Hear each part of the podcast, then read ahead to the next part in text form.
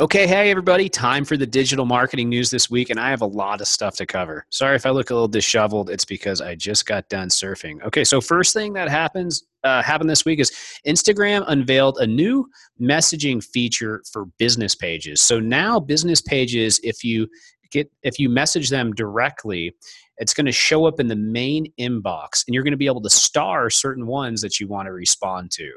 So that's pretty cool because now you can keep better track of things. You can star the ones you want to respond to. And in, in addition to that, in the future, they're saying that they're going to come out with the ability to do um, automatic replies. So, for example, you might be able to set up an Instagram based chatbot like you can in Facebook so that you can automatic, automatically reply to certain questions. So, that's really interesting stuff coming in from Instagram.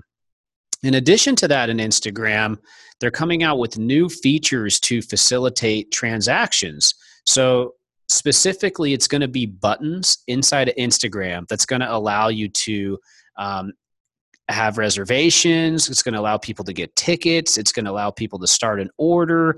It's going to allow people to book something specifically through a third party. So, some really exciting stuff that's industry specific. Now, that's only come out to a few people inside the beta program. Um, and those are people like ChowNow, um, which actually I use ChowNow a lot. It's really, really good. It's great for uh, this place, Pokey One and a Half, that has poke. If you haven't had poke, you should do that too. A little bit of a tangent there um, OpenTable and stuff like that. Uh, next thing, Facebook announces a new live video feature, and this is pretty awesome. So it's called live cross posting. So if you have multiple pages, and you have all those pages are on a sim- similar subject. For example, we have a really big uh, franchisee client or quite a few different franchisee clients. They could go live on all of those pages at once now with the live cross posting because they've got the main corporate page and then some individual pages. So that's really, really exciting. When I think about all of our multi location clients, all multi regional clients, that could be something that they definitely want to use. In addition to that, they've come out with the ability to have one permanent stream key that's going to allow you to basically have a static URL that you can use for going live on Facebook. So, making some really good uh, advances there. Google AdWords comes out and they are going to be having responsive search ads that show three headlines now. So their new responsive search ads will have the ability to show up to three headlines instead of two and show up to 90 character descriptions instead of 80 characters. And you can enter up to 15 headlines and four descriptions for a single search ad. So that's pretty exciting. They're always looking for ways to improve, give you a little bit more real estate in Google for those ads so you can get some more clicks. Little win for paid media there.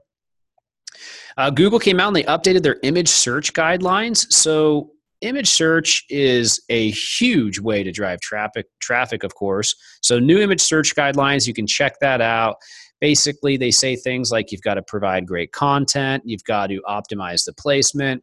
Don't in, uh, embed important text inside of the images, um, create information uh, and high quality sites, um, create device friendly sites, have a good URL structure, and it gets a little bit more technical than that in the actual documentation, but something to check out. Um, at Google I/O, uh, the ad updates for app developers were pretty exciting. So 94 billion apps were downloaded through Google Play this year, up from 82 billion in 2016. And really, what they're allowing you to do is for your ads uh, for for app developers who are who are looking to um, advertise their ads, and we, we, do a bit of that here. Actually, very effective uh, to use Google advertising to download ads. You're now able to show a carousel of images associated with those ads, and that is going to be really effective for getting more real estate and getting more people to install the ads. This is pretty interesting. So, Google is testing a feature to allow users to submit questions directly through search. So, if a user has an issue with a search result, they can submit a question. It goes directly into Google. Somebody at Google is fielding all these questions. It's not in the US, it's outside of the US, but if you see that feature, it's pretty interesting. So there's some other stuff that happened this week that's a little bit more technical on the SEO side. So let's get into that now. So First thing is Google says that they process rel canonicals on the initial fetch. So if you don't know what a rel canonical is, what it basically is is if you have two pages and they're really equivalent to each other, you can tell Google to rank this page and not this page by using a, a directive called a rel canonical inside of the code to rank that that main page that you've pointed it to. So Google is saying that they process it on the initial fetch. So when Google fetches the page, they see the rel canonical but they don't process it on the rendered version. So you've got to make sure the rel canonical is in that fetch, not in the rendered version. That's something that comes up a lot with Ajax websites and heavy JavaScript sites.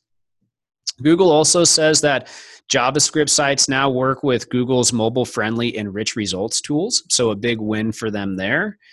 And uh, Google um, Search Console sends out notices for um, important discovery uh, way for new ways that you can um, basically get your website discovered inside of Google Assistant. So Google is sending out notifications through Google Search Console telling people you can do these things to show up in Google Assistant. Uh, if you want to learn more about that, we've published some great blog posts about that, and there's a video on YouTube about how to rank zero. But there's more information coming out coming out about that all the time. Um, Google starts signaling that um, some new structured data um, requirements may be rolling out soon. So keep an eye out for that. Um, Google has a featured snippet more button that they're testing. So inside of Google search results, there's a button that you can click that shows more from a featured snippet. And that's the first time that we've seen that. So pretty interesting. Um, Google Posts, so within Google My Business, and you'll you'll see that when you do a search, you know the Google My Business page, it's the local page, now has the ability to put a video in there that actually shows up in the search results. So that's only coming out to a few beta people. I've heard it's a little bit hard to replicate that, but I'm definitely going to give that a shot when I get a chance. And uh, Google is shutting down the old AdWords interface at the end of 2018. So I've been using the new AdWords interface. I love it. I hated that old AdWords interface. It was just so hard to navigate. It actually made people hate AdWords. The new one is really easy, it's super simple. I definitely recommend you check it out. You have to, anyways, because it's going to be uh, the old one's going to be shut down at the end of this year. So that's the news for this week. A lot of stuff going on. A lot of stuff around you know making JavaScript sites more accessible in Google. A lot of stuff around mobile. You know you've got that page speed update that's going to be coming out in June or July. So you want to make sure your site's super fast. But overall, um, the web just progressing at lightning speed like always. Have a great day and thanks for watching.